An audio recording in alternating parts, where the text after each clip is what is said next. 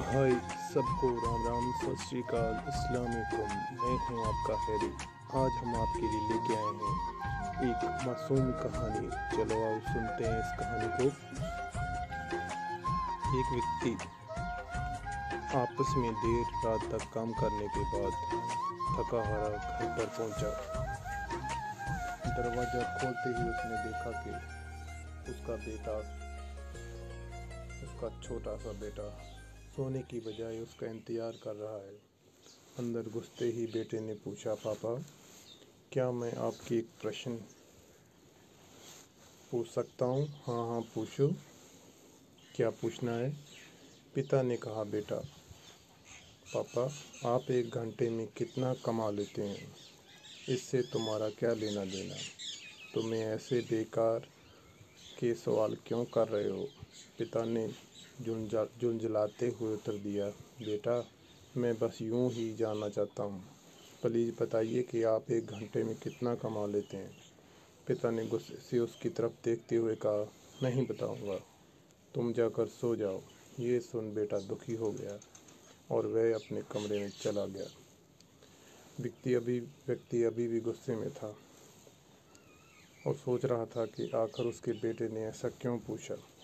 पर एक आधा घंटा बीतने के बाद वह थोड़ा शांत हुआ।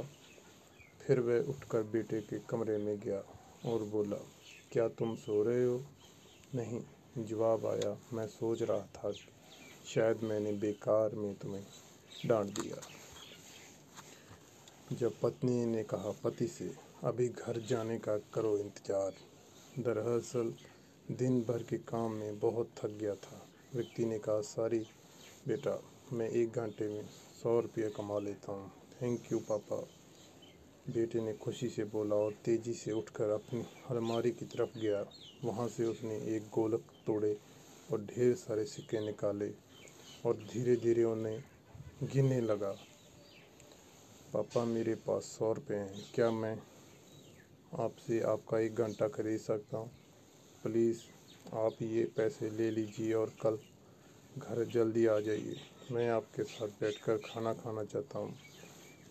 दोस्तों, इस तेज़ रफ्तार जीवन में हम कई बार खुद को इतना व्यस्त कर लेते हैं कि उन लोगों के लिए समय नहीं निकाल पाते जो हमारे जीवन में सबसे ज़्यादा अहमियत रखते हैं।